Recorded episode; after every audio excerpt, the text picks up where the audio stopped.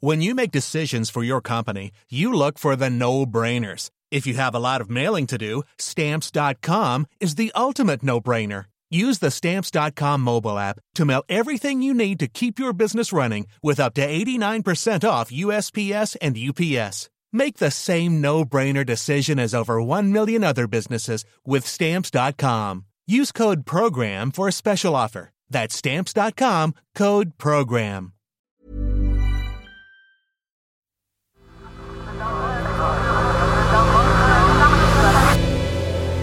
The Sense Maker. Hello, I'm Claudia, and this is The Sense Maker. One story every day to make sense of the world. Today, the sporting body caught up in a row about t shirts.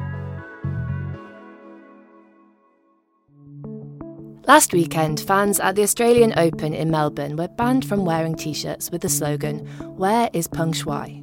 And security and police moved in. The banner was disposed of and the t shirts had to be removed. It caused a huge backlash, with former tennis champion Martina Navratilova accusing the Australian Open of being cowardly. The outrage was sparked when a video was posted on TikTok. So you'd like her to take the shirt off? Can you just show us the shirt? So, what do you suggest you wear? It shows a security official speaking to a fan who'd just been barred. Understand what you're saying. Um, however, Tennis Australia does set the rules, and regardless, regardless of what you're saying, and I'm not, I'm not saying you can't have those views, but I am saying that Tennis Australia sets the rules here. So, security is saying. The video was posted by Drew Pavlou.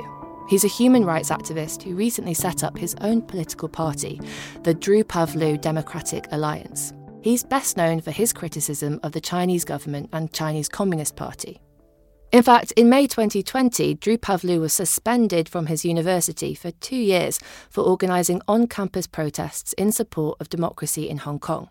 It's not political, it's not election material, it's not like it's a banner saying, you know, all praise is due to the great father, Mark McGowan of Western Australia. It's not a banner saying down with ScoMo.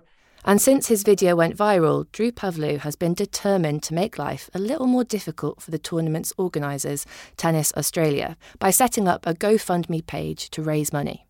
What for? More Where is Peng Shuai t shirts, of course. And so on Wednesday, buckling under the pressure, Tennis Australia U turned on their decision. Tournament director Craig Tiley had no choice but to roll over. The greatest backflip of the summer. He released a statement saying the t shirts would be permitted as long as they are not coming as a mob to be disruptive but are peaceful. It hasn't been a good month. Director Craig Tiley announced that fans were now free to wear t shirts in support of China's missing tennis player Peng Shuai. So, how do the world's sporting bodies deal with repressive regimes like China? To understand why spectators were wearing these t shirts in the first place, we need to go back to the 2nd of November last year. Chinese tennis player Peng Shuai wrote a really emotional post on her Weibo account about a love affair with a top former Chinese communist leader and said that he'd sexually assaulted her. Poppy Sebag Montefiore is Tortoise's China expert, and she investigated Peng Shuai's disappearance for our investigative podcast, The Slow Newscast. Around 20 minutes later, her post was erased by China's internet censors, along with all mention of her, and then she disappeared. To understand why, you need to know a few things about Chinese society and the state. Firstly, Peng Shuai has broken a fundamental taboo. In China, you're not allowed to publicly criticize a top leader. And secondly, China's authorities have a very ambivalent relationship with the Me Too movement, and they've detained and censored activists campaigning on issues of sexual harassment. About two weeks after Peng Shuai vanished, tennis stars around the world started to ask where she was. The International Olympic Committee set up a virtual meeting with her to check she was okay in advance of the Beijing Winter Games. But then the Women's Tennis Association spoke out and said that they felt that her appearance was orchestrated and they hadn't been able to reach her. Then Peng Shuai appeared again, and this time she told a Singapore journalist that there had been a misunderstanding and that she hadn't said anything about sexual assault. Now that she's made that retraction, it's not clear whether we're going to hear from Peng Shuai again.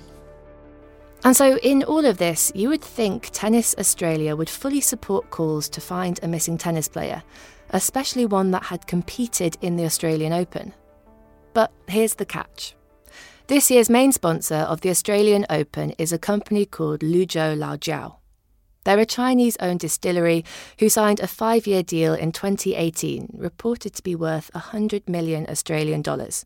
One of the stadiums at Melbourne Park is now even called 1573 after one of the distillery's signature products. It's sickening that the Australian Open would put its Chinese corporate sponsorship before the life of Peng Shuai. The Australian Open frames itself as the Grand Slam tournament of the Asia Pacific region. It works with several Chinese partners, and every year the tournament takes around 25 million Australian dollars in Chinese sponsorship. So you can see why Tennis Australia felt uneasy about the t shirts.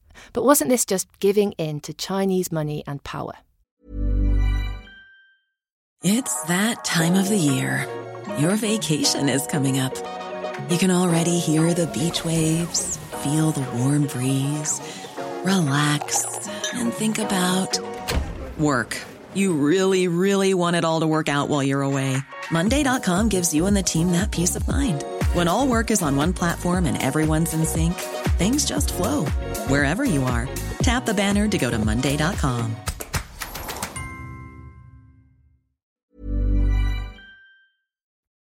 Tennis Australia isn't the only sporting body to tie itself in knots because of Chinese influence. In 2019, the general manager of basketball team Houston Rockets was forced to apologise after he tweeted his support for Hong Kong protesters, saying he did not intend to offend fans of the NBA in China. The NBA makes billions of dollars in the Chinese market, and it's apparently siding with Beijing, calling Daryl Morey's tweet regrettable. Both the Rockets and the National Basketball Association quickly distanced themselves from the tweet. Tennis Australia took a different approach. It reversed its decision to ban the Where is Peng Shuai t shirts, so it's likely we'll see a lot more of them at the Australian Open in the coming days. Drew Pavlou's GoFundMe page has currently raised more than 20,000 Australian dollars, enough to buy thousands of them. He plans to hand them out to spectators ahead of the women's singles final in Melbourne on Saturday. His hope is that somewhere, Peng Shuai will see that Tennis Australia and the world aren't just looking the other way. Thank you for listening to The Sense Maker.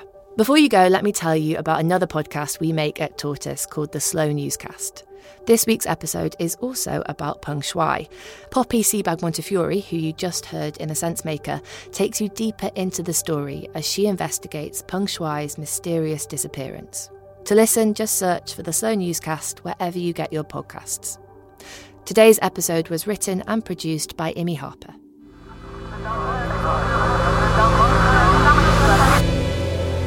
The Sense Maker.